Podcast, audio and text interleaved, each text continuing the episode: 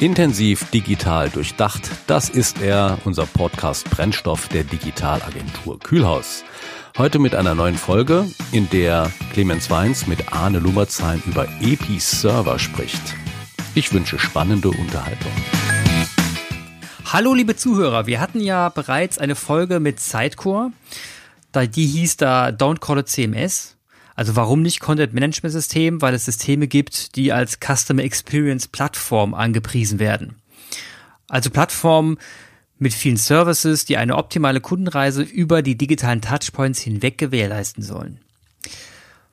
Episerver ist ebenfalls solch ein System, das die Tage mit allerlei interessanten Neuigkeiten verstärkt auf sich aufmerksam macht. Episerver hat Optimizely gekauft. Eine Optimierungssoftware, mit der Unternehmen neue Features auf den Markt bringen können und direkt in einer Zielgruppe testen können, inklusive detailreicher KPI-Messung, die Hinweise auf Erfolg oder Nicht-Erfolg geben. Das wiederum braucht man, um mit kleinen MVPs seine Produkte und Services auf dem Markt zu testen. Denn wie heißt es so schön? Fail fast. Episerver also, ein, ein Rising Star in Deutschland und im Gartner-Quadranten ganz oben für Digital Experience Platforms. Heute wollen wir uns mal genauer Episerver anschauen und dazu habe ich Arne Lummerzheim eingeladen. Er ist Solution Architect bei Epi. Hallo Arne, ich grüße dich. Hallo, ich grüße dich auch. Vielen Dank, dass ich dabei sein kann. Schön, dass du da bist. Erzähl doch mal kurz von dir, wie so bisher deine Reise war, bis du bei Episerver angekommen bist. Gerne. Ähm, geht sicherlich äh, zurück bis äh, zu meiner Ausbildung, aber in kurzen Worten ich habe äh, als ähm, ja meine Ausbildung begonnen als IT-Systemkaufmann bei einem Softwarehersteller in Hamburg äh, für ja, Katalogproduktionssoftware.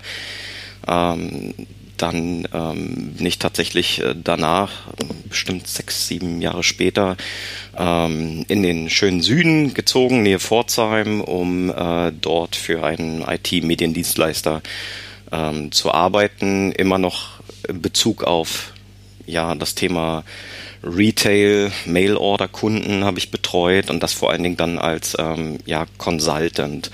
Ähm, der Hintergrund war einfach nur, dass ich vom klassischen Supporter ähm, in der Softwareindustrie dann eben auch hinter die Kulissen gucken wollte, hinsichtlich Druck, Fotoshooting, Einkauf. Was, was gibt es da eben noch mehr, als nur Software zu bedienen? Um äh, tatsächlich dann in ähm, ja, ein neues Feld, oder für mich damals ein neues Feld einzusteigen. Ähm, das Thema ähm, ja, Headless CMS für Medienportale.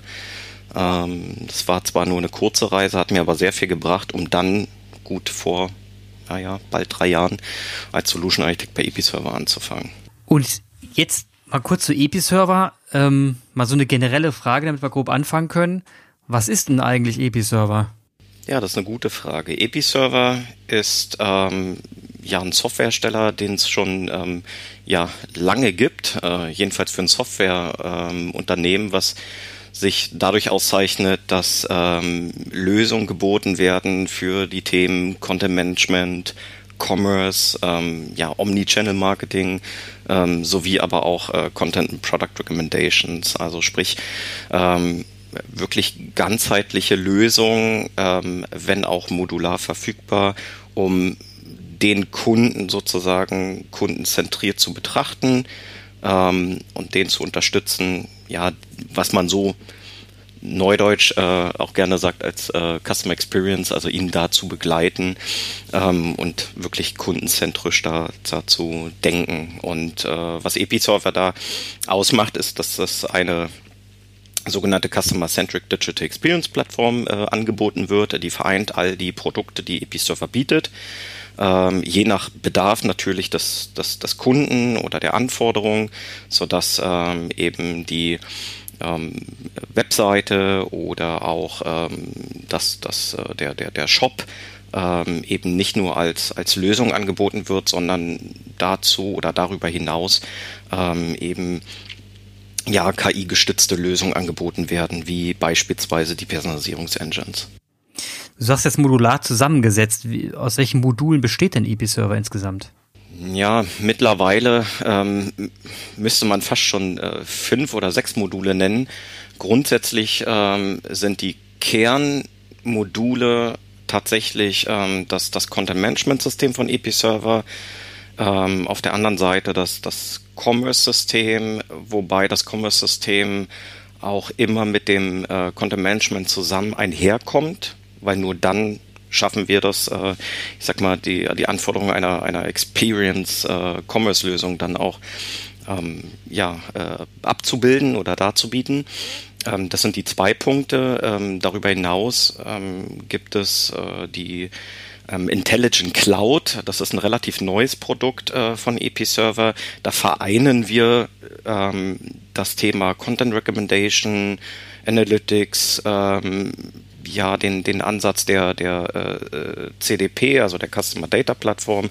Ähm, dieses Thema Content Intelligence wird da betrachtet, also alles, was KI gestützt ähm, mich als Marketeer oder auch als Unternehmen weiterbringt, A, den Kunden besser zu verstehen, besser zu verstehen, worüber spreche ich eigentlich, ähm, wird es denn konsumiert, ähm, um natürlich dann klar am Ende auch mit Product Recommendations ähm, den Umsatz zu steigern oder verloren gehenden Umsatz äh, äh, ja, zu halten. Natürlich, ich hatte gesagt, es sind sechs bis sieben ähm, äh, vielleicht Module, vielleicht ist Module das falsche Wort, aber grundsätzlich ist es so, dass diese zwei großen Lösungen, Content Cloud und Commerce Cloud, also sprich Webshop und, und ähm, ähm Content Management System, immer dann aufbauen auf äh, zusätzliche, je nach Bedarf, äh, zusätzliche, ähm, ich nenne es jetzt einfach mal Module, wie beispielsweise auch ähm, unserer Marketing Automation. Das ist so der internationale Name. Ähm, im, Im Dachmarkt äh, nennt man das auch Episerver Campaign, sprich die Omnichannel ähm, ähm, ja, Marketing-Automation-Lösung, um ähm, eben nicht nur ähm, den, den klassischen Newsletter-Versand oder ähm, transaktionelle Mailings zu versenden, sondern eben auch ähm, entsprechende äh, Trägermails rauszusenden, ähm, eine Automation zu starten wie eine Willkommensserie ähm, oder dann mehr auch über den Kunden oder den, den Empfänger zu lernen, um bestmögliche Produkte beispielsweise oder Content ähm, ja, zu liefern, damit ich eben diese 1 zu 1 ähm, Personalisierung da an der Stelle habe, die ja Stand heute auch gewünscht ist, äh, definitiv. Genau, dann so als letzten Punkt vielleicht noch erwähnt, ähm, hat äh, Episerver oder beabsichtigt, Optimizely zu kaufen als Experimentation-Lösung. Ihr habt ja in den letzten Zeiten mehr, drei Akquisitionen getätigt. Da war ja neben Optimizely jetzt noch Inside Software, also ein B2B-Shop-Engine und IDEO. Richtig. Eine Content Recommendation. Was, was, ist, hat, was hat's denn mit der B2B-Shop-Engine auf sich? Ja, die, ähm, die Akquisition von, von Inside Software folgt eigentlich der Strategie von Episerver zu sagen, ähm, in, in, natürlich prüft man natürlich, in welchen Bereichen ist man stark. Wir sind mit unserer Commerce-Lösung ähm, vor allen Dingen im B2C-Bereich äh, sehr stark. Ähm, trotzdem äh, gibt es einen sehr großen Markt für ähm, B2C Commerce-Lösungen und wenn man sich den beispielsweise den Gartner Magic Quadranten anguckt, dann findet man dort ähm, Inside Soft als ähm, B2B-Lösung ähm, ganz rechts oben, nenne ich es jetzt mal, als, als äh, Leader tatsächlich. Und ähm, ja, was wir damit versuchen, ist eben ähm, vor allen Dingen in diesem Markt noch stärker vertreten zu sein oder auch eben unsere Produkte auch äh, ein Stück weit zu verzahnen. Es ist äh, so, dass wir dieses Produkt äh, tatsächlich dann als ähm, Episerver Commerce for B2B nennen und ähm, da einhergehend beispielsweise die Möglichkeit haben, dann auch ähm, PIM-Funktionalitäten anzubieten, die es so in der Ausprägung, wie es InsightSoft anbietet, eben bis dato noch nicht ähm, im Portfolio hatten beispielsweise. Mhm. Und die IDEO Recommendation Content Recommendation Engine? Was ist, was hat es damit auf sich? Ja, das ist äh, sicherlich einer der ähm, oder mit der interessantesten Zukäufe aus dem Blickwinkel, dass ähm, der Markt natürlich prüfen oder überhaupt uns, unsere Kunden, aber auch Neukunden prüfen möchten, ähm, worüber rede ich auf meiner Webseite oder in meinem Brandauftritt, ähm, was biete ich an Content an? Und äh, wie man es klassisch vielleicht von Google Analytics kennt, ähm, zu verstehen, was wird oft geklickt, ähm, auf welche Webseite ähm, oder gibt es ein, gutes Userverhalten, ähm, ist das eine, aber das Ganze umzuwandeln in sogenannte Themen, ähm, sprich rede ich über, nehmen wir mal ein Beispiel, ähm, rede ich über ähm, ja, mein Produkt tatsächlich oder ein bestimmtes Thema, was meine Kunden interessieren kann, meine Endkunden. Ähm, das weiß ich im Zweifel dadurch noch nicht, nur dass ich, ähm, ich sag mal, die Standard Analytics KPIs einsetze. Und was Idio da an der Stelle macht, ähm, ist tatsächlich, also wir nennen das Content Intelligence ähm, an der Stelle, dass wir versuchen zu verstehen, ähm, beziehungsweise wir verstehen, worüber wird A gesprochen und wie können diese Themen ähm, ja besser zum Ausdruck gebracht werden, indem auch der Marketier versteht, was sind denn eigentlich die Themen, die noch nicht repräsent sind auf meiner Webseite beispielsweise, aber hoch, eine hohe Nachfrage erzeugen. Ähm, und diesen Gap sozusagen zu schließen und ohne, dass ich hier, ich sag mal, regelbasierte ähm, Ausspielung vielleicht von, von Vorschlägen starte, sondern in die 1 zu 1 Kommunikation gehe und wir tatsächlich jeden individuellen Webseitenbesucher verstehen und sagen, das nächstmögliche ähm, sprich, da reden wir von sogenannten Intent Data, also was ist die Absicht eines Besuchers dann vorzuschlagen als Thema, sei es ein Blog-Eintrag, sei es ein News-Eintrag oder eben auch ein, eine Produktdetailseite, ähm, ist das, was wir dann eben mit der Content Recommendation tun. Also sprich nicht nur das Lernen und Verstehen, wie verhalten sich die Anwender, sondern eben auch dann die optimale Ausspielung der ähm, ja, Content-Inhalte. Was möchte mein Besucher als nächstes lesen? Wo glaube ich, hat das hier einen Mehrwert, dieses Thema oder diesen Blog-Eintrag oder äh, vielleicht auch einfach nur die nächste Seite mit einem Formular zu präsentieren. Das können unterschiedliche Ansätze sein, kurz noch gesagt. Ähm, wir, wir alle kennen ähm, sicherlich auch die äh, einschlägigen Medienportale, ähm, wo ich einen Artikel beispielsweise lese und in diesem Artikel ähm, wird nebst Werbung aber mir auch noch äh, relevanten Content dargestellt in ähm, vielleicht einem Einzeiler. Auch das ist eine Recommendation an der Stelle. Es muss nicht nur ein, ich sag mal, ein, ein Teaserbild einer neuen Seite sein. Ähm, die Ausgestaltung ist vielfältig da an der Stelle. Jetzt haben wir die EP-Server-Welt mal so kurz angefangen, ein bisschen aufzufächern und ähm, bis, können jetzt noch viele Dinge raushören. Also ich habe die Möglichkeit, mit AP-Server echt mal ähm, allumfassend, wie du schon beschrieben hast, eine Custom Experience aufzubauen, vom Startpunkt aus. Äh, jemand kommt auf eine Seite, trackt, man, man trackt sein mein Nutzer, Nutzerverhalten, auf welchen Content-Seiten er unterwegs ist, welche Produkte er angesehen hat. Man sieht, ähm, man, man bekommt entsprechende E-Mails im Nachgang, wenn man sich angemeldet hat, ähm, Newsletter mit personalisierten äh, Inhalten, man bekommt, bekommt Produkte. Äh, Im B2B-Bereich ist man in der Lage, ähm, auch entsprechende Produktdaten äh, sinnvoll und dynamisch auszusteuern.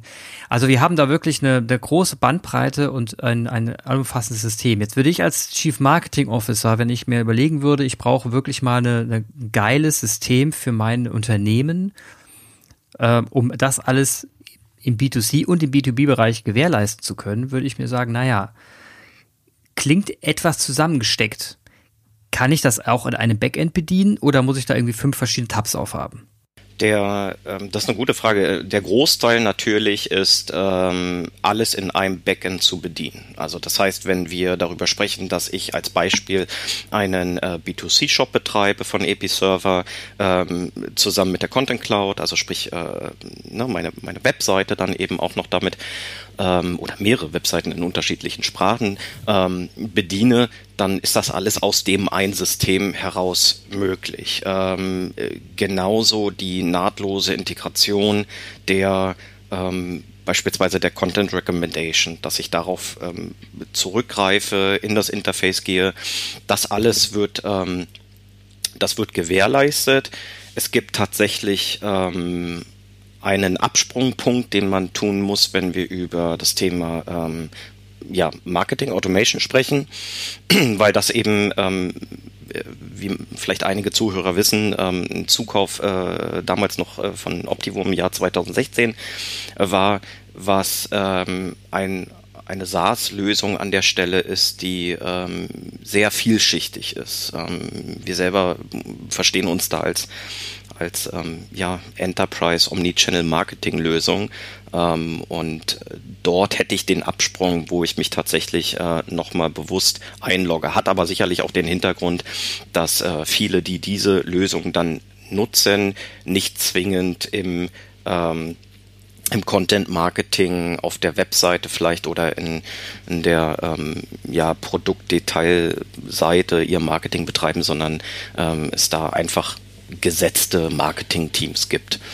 Ähm, ansonsten ist die Integration ähm, nahtlos. Vor allen Dingen, wenn wir dann sprechen über Commerce, das vielleicht nochmal hier kurz als so, so Heads-up, dass ähm, ich aus egal ob ich jetzt mich im, in diesem sogenannten Commerce-System oder in, in Content-System, diese, diese Welten gibt es de facto eigentlich nicht. Es ist ein System und das ist sicherlich auch der große Vorteil, dass ich äh, auf die Produkte ständig zugreifen kann, auch wenn ich den ähm, Content gerade verwalte und äh, beispielsweise eine neue Landingpage baue und diesen Content ähm, anreichern möchte, um meine Top-Produkte oder bestimmte Kriterien für die ähm, Produkte auswählen möchte, um vielleicht einen Filter Best-Selling Products beispielsweise auf, auf die Landingpage mit zu integrieren.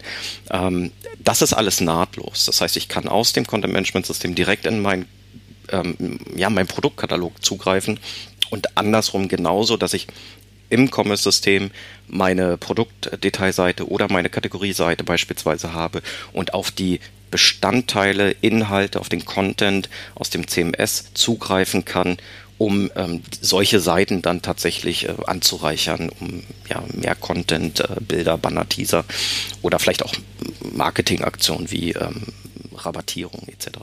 Es gibt ja jetzt viele Customer Experience Plattformen da draußen, die, die sagen wir mal ein Backend haben, das jetzt nicht intuitiv nutzbar ist. Und ähm, die Frage, die ich mir stelle und jetzt mal eine ehrliche, versuch, versuch mal eine ehrliche Antwort darauf zu geben. Wie leicht ist denn EP-Server Backend zu nutzen? Also, äh, wenn ich, wenn ich das nutze als, als unvoreingenommener Editor und sag, boah, oder Redakteur, ich will jetzt eben Marketing Automation machen, ich will ein paar Regeln einlegen, ich will gucken, dass auf der Startseite der Teaser sich ändert. Ist das Rocket Science? Muss ich da wirklich eine Schulung für machen oder kann ich jetzt recht zackig lernen? Das ist, äh, das ist meine persönliche Meinung. Es ist meiner Meinung nach einfach. Warum kann ich das sagen? Ähm, nicht nur, weil ich äh, Mitarbeiter des Herstellers der Lösung bin, sondern dass ich tatsächlich vor anderthalb Jahren mich genau in dieser ähm, auch persönlichen Transformation befunden habe, weil ich mich sehr stark um das Thema Marketing Automation am Anfang gekümmert habe und mittlerweile sehr stark in dem Thema ähm, DXP, also Digital äh, ähm, Experience Platform von Episerver befinde, sprich Commerce und Content. Und dann hatte ich natürlich auch die Herausforderung, dieses System zu lernen. Und ähm, es mag sein, dass mein ähm, mein, mein Hintergrundwissen dann äh, mir dazu geholfen hat, das noch schneller zu lernen, als das vielleicht ein, ein Laie tut. Aber der, der große Vorteil ist, dass als Beispiel, wenn ich ein Editor, ein Marketier bin äh, und ich möchte eine Landingpage erzeugen oder ich möchte Content verwalten, dann ähm, kann ich das für mich tun, dann kann ich das als ähm, What You See is What You Get Editor natürlich ähm, so verstehen, intuitiv live auf der Seite bearbeiten, ohne dass ich jetzt ähm, Felder ausfüllen muss ähm, oder in einem, ich sag mal, Oldschool Backend ähm, noch irgendwelche Dropdowns bedienen muss. Das eben nicht. Natürlich darf ich erwarten von so einem System, dass ich all diese Attribute einer Seite, die SEO-Attribute natürlich sauber füllen kann. Auf der anderen Seite, wenn ich aber über Content spreche, dann muss es mir einfach gemacht werden. Und das ist tatsächlich ähm, unser Ansatz, ähm, sei es im Commerce oder auch im, im, im, im ja, in der Content Cloud. Ja, ähm, man darf äh, Drag and Drop, man darf den neuesten Standard erwarten, ähm, einfaches Bilder hinzupacken, ohne dass ich jetzt ein großes Cropping, Resizing durchführen muss beispielsweise, sondern ich wähle direkt im Interface aus, welche Darstellungsform möchte ich gerne? Wie soll es denn dargestellt werden? Habe ich vielleicht ein 16 zu 9 Verhältnis äh, auf meiner Landingpage für meinen äh, Teaser oder möchte ich nicht doch ein Video nehmen, was aber irgendwie 4 zu 3 dargestellt wird? Ähm, also kurzum, editortechnisch meiner Meinung nach ein sehr, sehr äh, leistungsfähiges System. Und als du jetzt gerade gesagt hast, ähm, ja, eine Marketing-Automation zu erstellen, ähm, dass beispielsweise ich meine neuen Besucher oder registrierten Kunden auch willkommen heiße und sei es nur die Newsletter-Anmeldung, ähm, das ist auch intuitiv insofern, dass ich dann ähm, in Episerver Marketing Automation tatsächlich reingehe und ähm, auch am Ende alles per Drag and Drop miteinander verknüpfe und wirklich den, den Prozess einmal skizziere. Zielgruppen, das ist klar, ähm, das ist ein Thema, wie segmentiere ich, wen will ich denn anschreiben, wie ja, wie gehe ich auf diese, ähm, ich sag mal, regelbasierten Werke ein? Ähm, da sollte ich natürlich schon, deswegen ehrliche Meinung, ähm, das System einmal verstanden haben. Da helfen wir natürlich mit Schulungen, Videos, Onboarding, Trainings, dass man wirklich sagt, ähm, ich weiß schon, das ist meine Datengrundlage, auf der kann ich aufbauen und deswegen schaffe ich beispielsweise ein Segment zu erzeugen, was sagt, ähm, Neukunde, noch nie gekauft, hat aber oder ist regelmäßiger Leser meiner, meiner Nachrichten, sei es ne, SMS, Push, Web Push, Print ähm, oder eben der klassische Newsletter. Dementsprechend ähm, attributiere diesen ähm, User und äh, pack ihn in die nächste Automation. Ich denke, da muss man auch wissen als Kunde, was, was ist mein Ziel, wo möchte ich hin und das Schöne ist, wir liefern eben nicht nur Software, sondern im Berliner Standort haben wir unsere, oder jetzt auch für den Dachmarkt, ähm, unsere 150 Mitarbeiter, wo es einen großen Teil von gibt, die äh, eben diese Expertise haben und als sogenannte Consultants dann helfen ähm, und solche Strategien mit ausarbeiten für die Kunden. Wenn wir jetzt, ähm, also ich habe es verstanden, ihr seid modular, modular aufgestellt, ihr habt verschiedene, ähm, verschiedene in sich fertige Pakete. Ähm, ich verstehe so ein bisschen, ich verstehe so ein bisschen den Epi-Server als ähm, beginnend mit so einer Art Content Hub. Also ich meine, die, der, der CM-Teil ist ja nicht, hat ja nicht so, so offene Schnittstellen, dass ich sagen könnte, ich nehme den Content Management Teil, den Content Hub von Epi-Server und schließe zum Beispiel ein Shopware an. Wäre das möglich? Grundsätzlich ist das möglich. Ähm, der gefällt dir aber nicht so. naja, insofern, dass äh, ich natürlich gerne Episerver Commerce da sehen würde oder die Commerce Cloud. Aber das äh, liegt in der Natur der Sache. Nein, das ist möglich. Ähm, das bedeutet, ähm, wir haben natürlich, wir haben Kunden, die die äh, betreiben auch ein anderes Shopsystem als das von uns tatsächlich und ähm, haben natürlich den vollen Zugriff auf den Content über unsere entsprechenden APIs, die wir liefern ähm, und mitliefern. Das kann man vom Commerce genauso, genauso erwarten. Das heißt, äh, wenn ich das Episerver Commerce System nutze, da wird das insofern nur tricky, muss ich immer dem Kunden auch die Frage stellen, ähm, warum solltest du dann ein anderes Content Management System äh, noch im Einsatz haben oder versuchen zu verknüpfen, wenn du es per se eh schon mit der Commerce-Lösung bekommst. Weil das ist die Stärke und auch sicherlich so ein Allein, na, vielleicht kein Allein, aber ein, ein Merkmal der ähm, ähm, ja, Commerce-Lösung von uns, dass wir eben nicht sagen, reines Shop-System ähm, und damit ja, stellen wir uns zufrieden, sondern wir sagen, äh, der Mehrwert für den Kunden ist ja dann ähm, eben das, um, um ja, Content Management und die anderen ähm, äh, ja voll integrierten Lösungen, wie zum Beispiel auch einer, einer, einer Suche, ähm, die die Epi-Server da an der Stelle bietet ähm, und ich jetzt nicht auf andere Drittanbieter zugreifen muss, dann ähm, ja diese Dinge zu nutzen. Ähm, das meiner Meinung nach ist, ist der große Mehrwert, wenn wir uns vorstellen, ähm, das geht sicherlich vielen Kunden draußen so, ähm, viele haben Systemlandschaften in, in Silos oder einen Best-of-Breed-Ansatz. Ähm, das ist alles auch legitim. Ähm, und das heißt nicht immer, alle Produkte von Episerver müssen in einer Suite genutzt werden, auch wenn sie dann am Ende wahrscheinlich das beste Ergebnis bringen.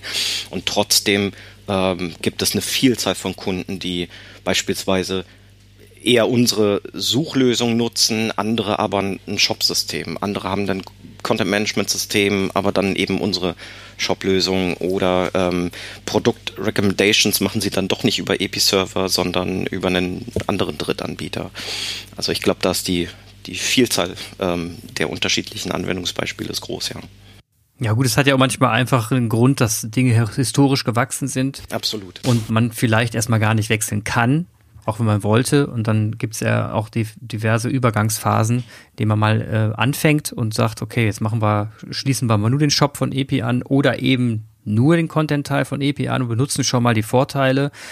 Und die Vorteile sind ja zum Beispiel auch, dass äh, der Analytics-Anteil. Ihr habt ja, ihr habt ja die Möglichkeit, bei euch ist ja auch die Möglichkeit, dass man schöne, sich schöne Dashboards bauen kann und sich dann anschauen kann, wer wo gerade wie unterwegs war und wie denn eine Kampagne gelaufen ist. Wie, wie sieht das denn so aus im Backend? Ähm, ja, da muss man sicherlich unterscheiden zwischen ähm, wenn wir beispielsweise darüber reden, dass ich ähm, wissen möchte, wie, wie hat eine äh, Kampagne beispielsweise performt und da habe ich ähm, ähm, durch den Einsatz von ähm, Produktempfehlungen auf einer bestimmten Seite, weil grundsätzlich sagen wir, auf, auf jeder Seite in einem Shopsystem muss eine Produktempfehlung stattfinden, sonst ähm, verpasst man was. Ähm, dass diese, diese Information ich mir natürlich leicht anzeigen lassen kann und sehe ähm, die, die KPIs, wie habe ich denn im Verhältnis, hätte ich nicht eingesetzt, dann auch mehr Umsatz oder habe ich mehr Umsatz gemacht? Wie viel Umsatz ging denn eigentlich durch diese Käufe über diese Produktempfehlung hinaus? Gleiches gilt auch für ähm, die Marketing Automation, wenn ähm, ich äh, versuche oder grundsätzlich unsere Kunden versuchen, die Kunden zu binden, indem eben eine 1 zu 1 Empfehlung von Produkten per, per E-Mail ausgesteuert werden, dass ich natürlich dann auch Dashboards mir selbst ähm, ja erzeugen kann, beziehungsweise Reports, was ja viele auch gerne machen, ähm, sich zuschicken lassen. Ähm, manchmal so ist es jedenfalls bei mir in der täglichen Arbeit, auch mit Neukunden, ähm, wird oft vergessen, Dashboards sind schön und gut, aber wenn ich ins Meeting am Montag gehe, ins Marketing-Meeting und ich äh, bin verantwortlich beispielsweise fürs E-Mail-Marketing, dann sollte ich dann vorbereitet sein und die KPI-Zahlen haben. Wenn mir das System das aber bereits liefert, äh, in Form einer E-Mail mit einem Anhang und ich das direkt ähm, im Meeting aufrufen kann, ist das das super. Und äh, wenn das eben nicht nur ein flaches Excel-Chart ist, sondern das auch noch schön dargestellt ist in Form von ähm, ja, nicht Excel-Zahlen, sondern echten Charts und Diagrammen und das sind pivotierte Daten, die sich leicht lesen lassen, dann ähm, glaube ich, kann ich so ein, so ein Meeting dann auch vielleicht besser durchstehen und zeigen, wie, wie gut mein Marketing funktioniert hat.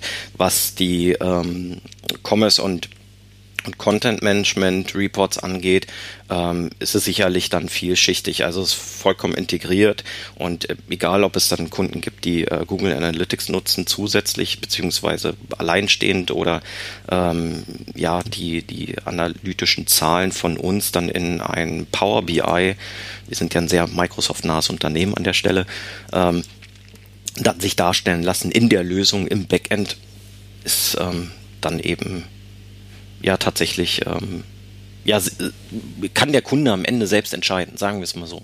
Ähm, Thema Personalisierung. Ihr seid ja in On-Site-Personalisierung, wie wir auch jetzt schon rausgehört haben, sehr stark. Wie sieht's denn aus mit der Off-Site-Personalisierung? Also kann ich zum Beispiel auch sagen, ich habe den Content Hub EPI und würde gerne von euch aus gesehen ähm, personalisierten Content auf einer WordPress-Seite ausspielen. Geht das? Ähm, grundsätzlich geht es aber nicht, ähm, dass wir den Content aus ähm, Epi-Server sozusagen, Epi-Server ähm, Content Management System, also wir nennen es ja Content Cloud, so heißt das Produkt, dann in, in WordPress rein ähm, pushen sozusagen. Das machen wir nicht. Also was an der Stelle vielleicht, naja, nicht vielleicht, was tatsächlich machbar ist, wenn man sich IDEO anguckt, dass man Content, den man per se eh schon hat im WordPress, dann auch dort äh, darstellen äh, kann, um ähm, ja, Content Recommendation zu haben, also Empfehlungen für den nächst zu lesenden Content. Ähm, das, das sicherlich. Ähm, ähnlich verhält sich das auch, das äh, kann man für den Dachmarkt auch stark sagen, haben wir Kunden, die ähm, zum Beispiel unsere Produktempfehlung und ähm, ähm, ja tatsächlich auch aussteuern, ähm, aber vielleicht nicht nur auf der eigenen Webseite, sondern eben auch am Ende äh, in einem Marketing Automation Tool ihrer Wahl.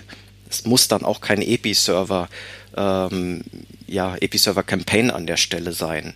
Ähm, also die Möglichkeiten gibt es, die werden so auch genutzt. Ähm, oder ein schönes Beispiel, Pro Produktempfehlung auf einer DIN-langen Postkarte beispielsweise. Ich war auf dem Shop, ich habe abgebrochen oder ich habe hm, die Session abgebrochen oder es gibt vielleicht liegen gelassene Warenkörbe oder Produkte in diesen Warenkörben, ähm, die eine Preisreduktion ähm, ja erfahren innerhalb der nächsten zwei Tage und ich dann in Zusammenarbeit mit der deutschen äh, Post geschieht das, dann eine Postkarte bekomme, wo genau diese Produkte natürlich mir nochmal angeteasert werden und ich beispielsweise einen QR-Code habe und auf diesen äh, mit meinem Handy gehe und dann wieder in den Shop lande und natürlich der Shop mich persönlich begrüßt, idealerweise, äh, sich freut, mich wieder zu haben als Kunden, um dann den Warenkorb bereits befüllt, ähm, ja, mich bis zum Checkout zu begleiten.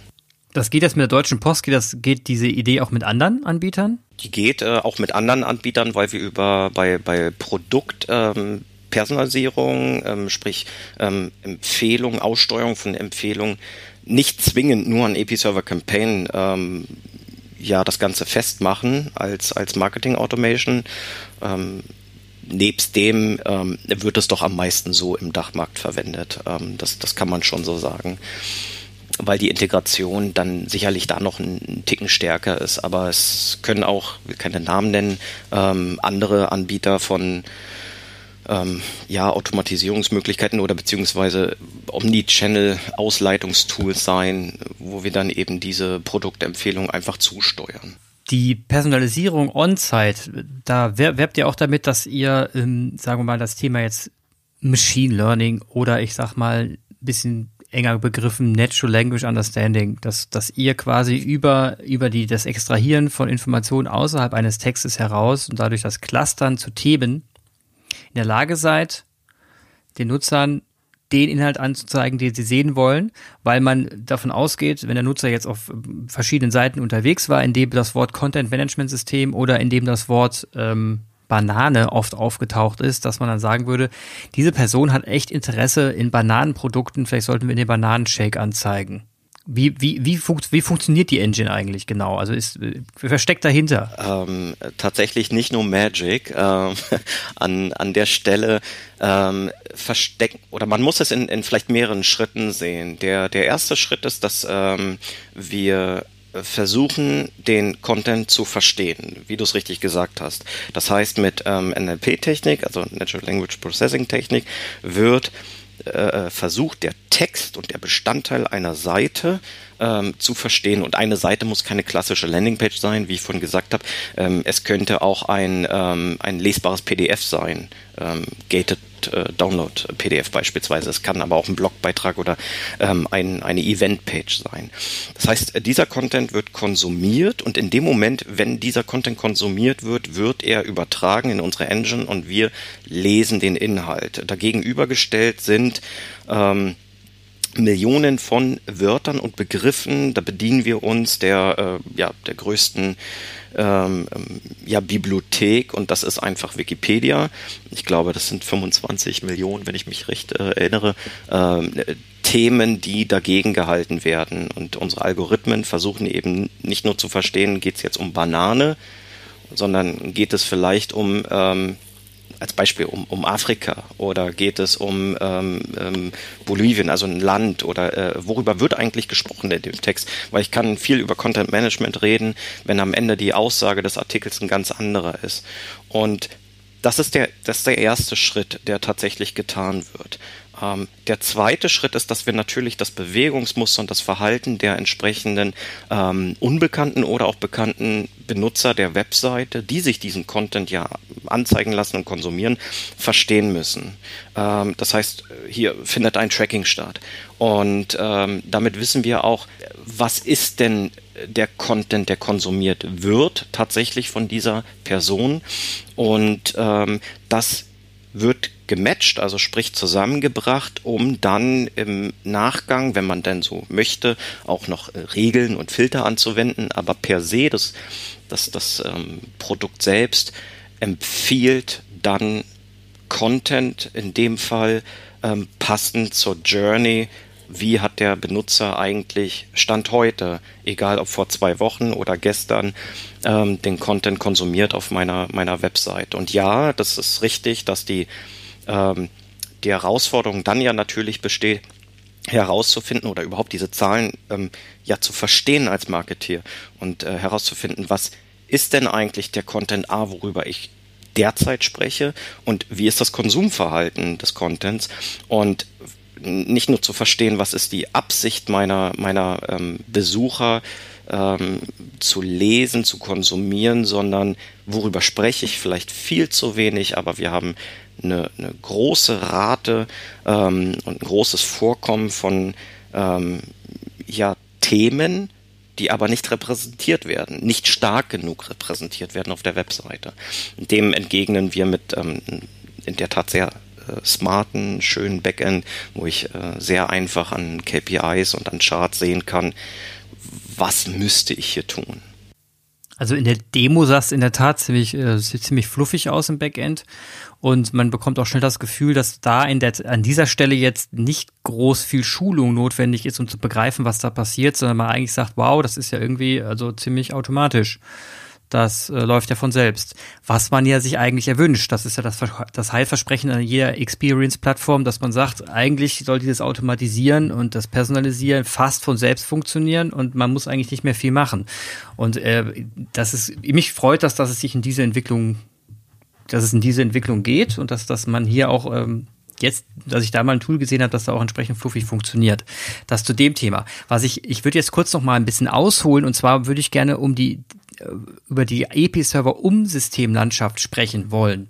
Und zwar, wenn EP-Server sich in so, ein, in so ein Unternehmen einflanscht und man wird dort ein B2B- und B2C-Shop aufbauen will, dann braucht es ja immens viele Umsysteme. Ne?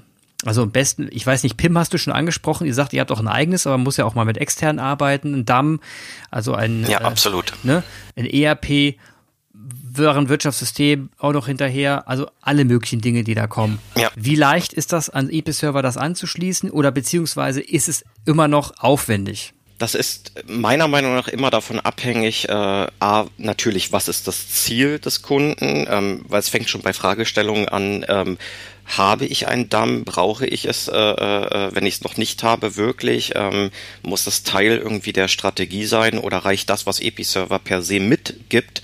Ähm, ja, durchsuchbare Medien, Bibliotheken etc. pp. Und äh, die kann ich auf jeglichen Seiten und im Shop wiederverwenden und nutzen.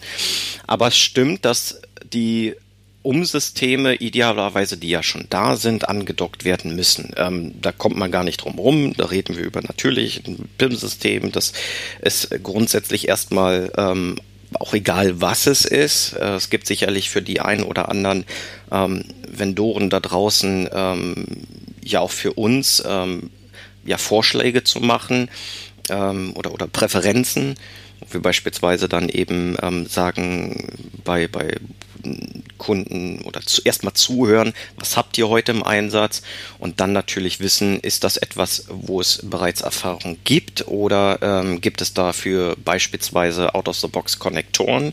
Ähm, dafür dann ist der nächste Schritt natürlich diesen ähm, Kunden zu erklären, dass wir auch einen, ähm, ja, einen App-Marketplace haben, ähm, der sicherlich ein bisschen anders funktioniert, als es ähm, man sonst typischerweise so ein Marketplace kennt.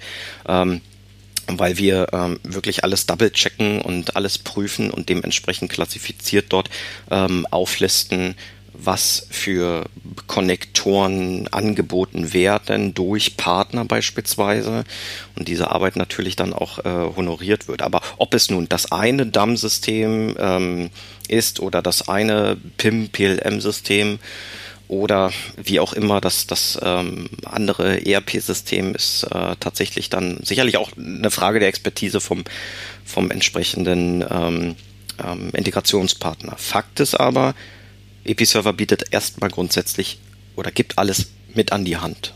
Sei es von den Schnittstellen ähm, bis hin aber auch unseren Erfahrungswerten. Aber es ist, wir kennen es alle, es ist ein Schnittstellenthema am Ende.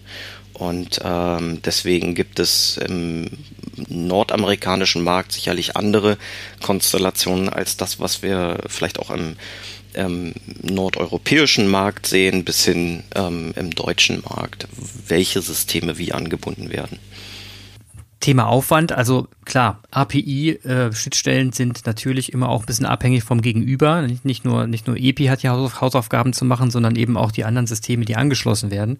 Und äh, du hast, ich habe jetzt verstanden, dass EPI zumindest auf seiner Seite die Hausaufgaben gemacht hat und die Schnittstellen dort alle so weit dokumentiert und vorbereitet sind, dass man da äh, gut mitarbeiten kann. Generell zum Thema Entwicklung, generell zum Thema Entwicklung, ähm, wie ist da, ist jetzt eine sehr persönliche Frage, aber wie ist da deine Erfahrung im Sinne von, ähm, ist das Entwickeln von EPI jetzt angenehm, leicht. Ich meine, man hat ja auch Vergleiche im Markt. Man kennt ja mittlerweile viele Systeme da draußen, die es auch gibt, äh, mit denen man schon entwickelt hat.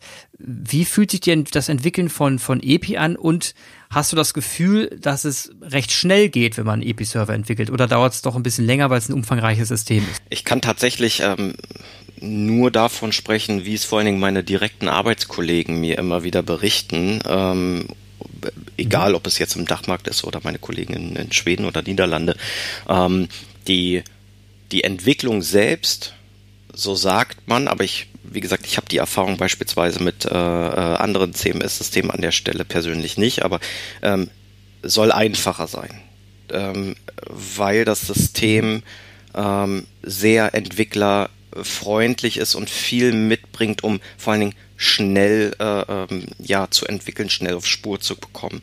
Ähm, Episerver tut ja, Stand heute, aber wie auch damals alles dafür, dass vor allen Dingen Partner auch schnell mit dem System warm werden hinsichtlich, ähm, wir nennen das ein Foundation-System, was wir bereitstellen, was ähm, man auch ähm, ganz normal äh, ja frei verfügbar runterladen kann, was eine Art Demosystem ist, was aber grundsätzlich alle Standard äh, des CMS oder das, das, das Commerce-System äh, beinhaltet, äh, Templates beinhaltet, wo man sich dran orientieren kann und eben nicht komplett ähm, ja, from scratch, wie man so schön sagt, anfangen muss. Das ist der eine Teil sicherlich.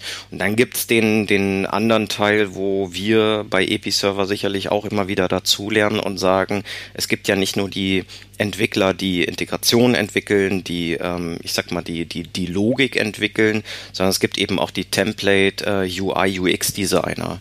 Und ähm, da haben wir ebenfalls ähm, den, den Ansatz, ähm, unseren Partnern ein entsprechendes ähm, ja, SPA React ähm, Foundation, so heißt ja unsere Demo-Seite, zur Verfügung zu stellen und sind immer sehr gerne ähm, oder warten immer gerne auch auf das Feedback und das kommt sehr schnell, ähm, hatte ich diese Woche erst wieder zu tun, ähm, wo eben wir Input bekommen an der Stelle. Ähm, das muss aber nicht immer zwingend im, im, direkten Austausch beispielsweise als mit dem Solution Architekt und dem Partner sein, sondern vor allen Dingen auch über unsere Community-Seite ähm, world.episerver.com. Das heißt, da sind alle Entwickler weltweit ähm, ja vernetzt, ähm, haben ein Forum, in dem tatsächlich Herausforderungen gechallenged werden, ähm, Nachfragen gestellt werden, aber auch neue tolle Erkenntnisse. Wie kann ich als ja, Entwickler etwas einfacher, einfacher machen, als äh, es vielleicht bereits ähm, mein erster Versuch war. Und ähm, diese Erkenntnisse zu teilen, ähm, davon lebt diese Community. Im, im Agenturalltag und auch im Alltag ähm, Agentur mit, mit unseren Kunden ist es ja auch so, dass das Thema Time to Market natürlich ein ganz, ganz wichtiges ist und Deadlines äh, eingehalten werden. Und daher, daher die Frage, also ähm, wie, sagen wir, wie planungssicher und wie, wie schnell man da bei EP vorankommt. Ich, ich habe rausgehört, dass dadurch, dass ihr auch viele Systeme Systeme, Umsysteme ähm, dazu habt zu, eurem EPI, zu eurer EPI-Welt, äh, sind ja auch viele Software as a Service fertig, die man andocken kann, ohne dass jetzt großer Entwicklungsaufwand notwendig ist. Das klingt ja, das klingt ja schon mal sehr, sehr vielversprechend. Das stimmt tatsächlich. Ähm, aus dem einfachen Grund, dass wenn wir beispielsweise über die Marketing Automation oder die Produktempfehlungen oder die Content Recommendation oder dieses ähm, Content Diagnostic Thema sprechen, dann, ähm, dann sind das SaaS-Applikationen oder SaaS-Lösungen, die ähm, tatsächlich eher die Verbindung suchen und in meinen Augen dann eher den Minimalaufwand beim beim ähm, nicht in der Integration tatsächlich hervorrufen, sondern dann eher in der in der ähm, Benutzung. Also sprich, ich muss natürlich dann schauen, dass ich meine meine Produktstrategien da verfolge und eingebe, genauso auch ähm, meine Marketingkanäle ähm, äh, verwende, ähm, wenn es jetzt beispielsweise bei Episerver Campaign der Fall wäre. Auf der anderen Seite haben wir natürlich die Situation, dass ähm, wenn es um Integration geht, ähm, es eher dann damit einhergeht, wie du Anfang gesagt hattest, ähm, die Produktdaten oder den Product Feed ins Commerce-System zu bringen oder der ähm, Integrationspartner oftmals ja vor auch ganz anderen Herausforderungen steht, ähm, beispielsweise einen Produktkonfigurator zu entwickeln, ähm, wo es dann eben darum geht, das innerhalb unseres Systems zu realisieren, gemäß den Wünschen des Kunden, aber weniger ähm, ja, unsere Lösung miteinander zu verzahnen, weil das sind sie. Jetzt kommt ein kleiner Wermutstropfen. Jetzt muss ich mal kurz nachhaken. Ihr habt ja, äh, ihr bildet ja EP-Server in der Cloud an. Ja.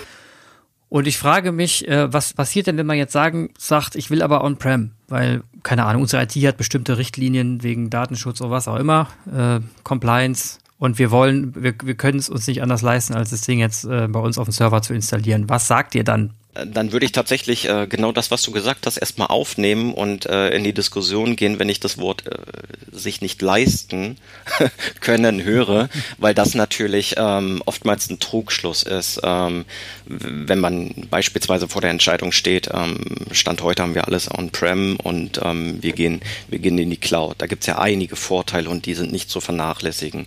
Unsere Lösung grundsätzlich, ähm, das sei dazu gesagt, wenn man sich für EP-Server entscheidet, ist ja auch eine Lösung, die ähm, nicht, ja, äh, wo ich mir keine Gedanken machen muss, beispielsweise über das Thema äh, CDN, Caching.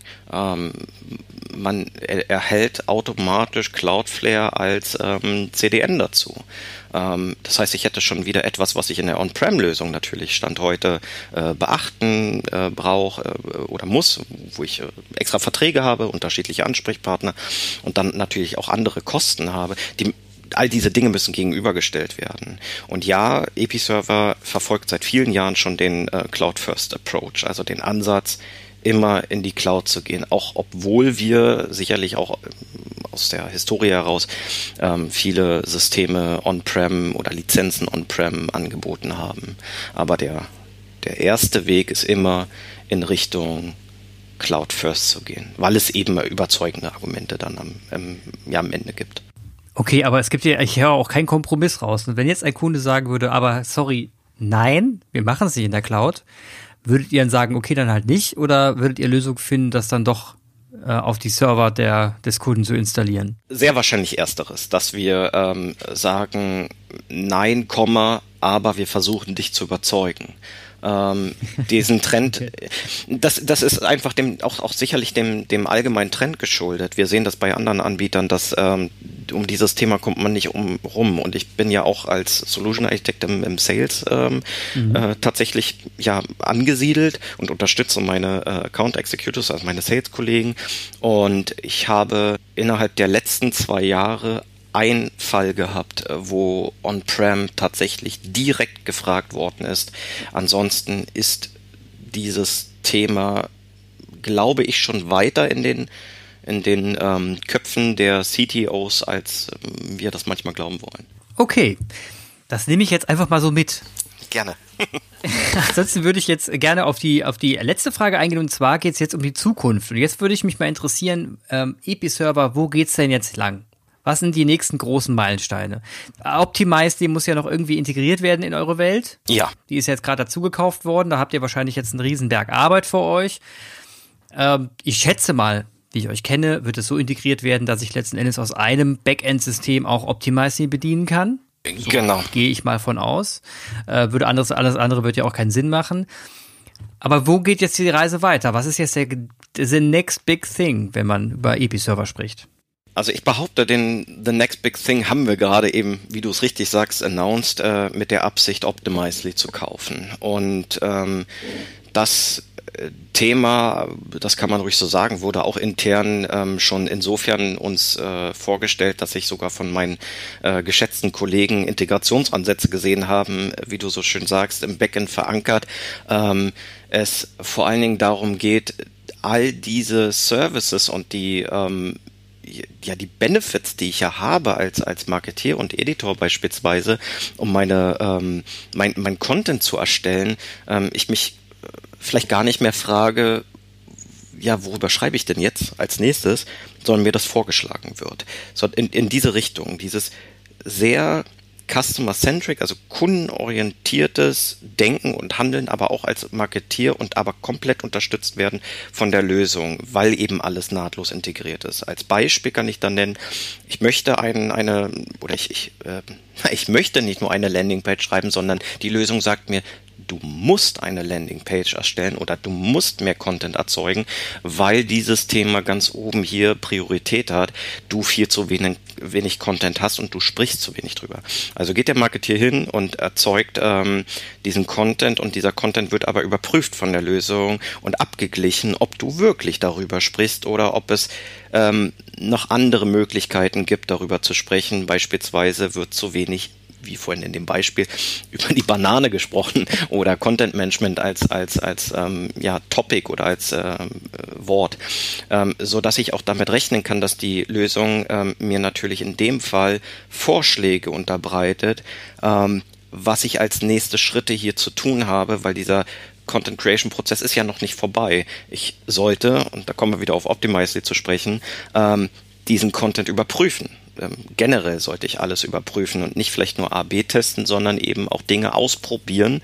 Und dann kommt eben Optimizely und sagt, ähm, Mensch, ich hätte hier den Vorschlag, nimm die zweite Betreffzeile, oder naja, nicht Betreffzeile, aber die, die, die, die Headerline beispielsweise, die Betreff, ähm, den Betreff der Seite und, und ändere den Text doch nochmal in, in, in dieser Art und von mir aus tausche nochmal das Bild aus, weil es vielleicht nicht ähm, nicht groß genug ist oder zu klein, um dementsprechend unterstützt zu werden von, von der Lösung selbst. Ähm, dann wird das Ganze automatisch getestet und ich weiß, dass äh, ähm, der Gewinner zielsicher ja ausgelotet wird und die Seite dann entsprechend auch, auch live ist. Also sprich Unterstützung und das Thema, glaube ich, das ähm, oder diese Herausforderungen haben alle des Systems ähm, den Kunden an seinem entsprechenden Touchpoint auch abzuholen. Und wenn das ähm, Stand heute oder auch vor ein paar Jahren nicht mehr möglich ist, über komplexe Regelwerke, die ich immer wieder überprüfen muss, die ich immer wieder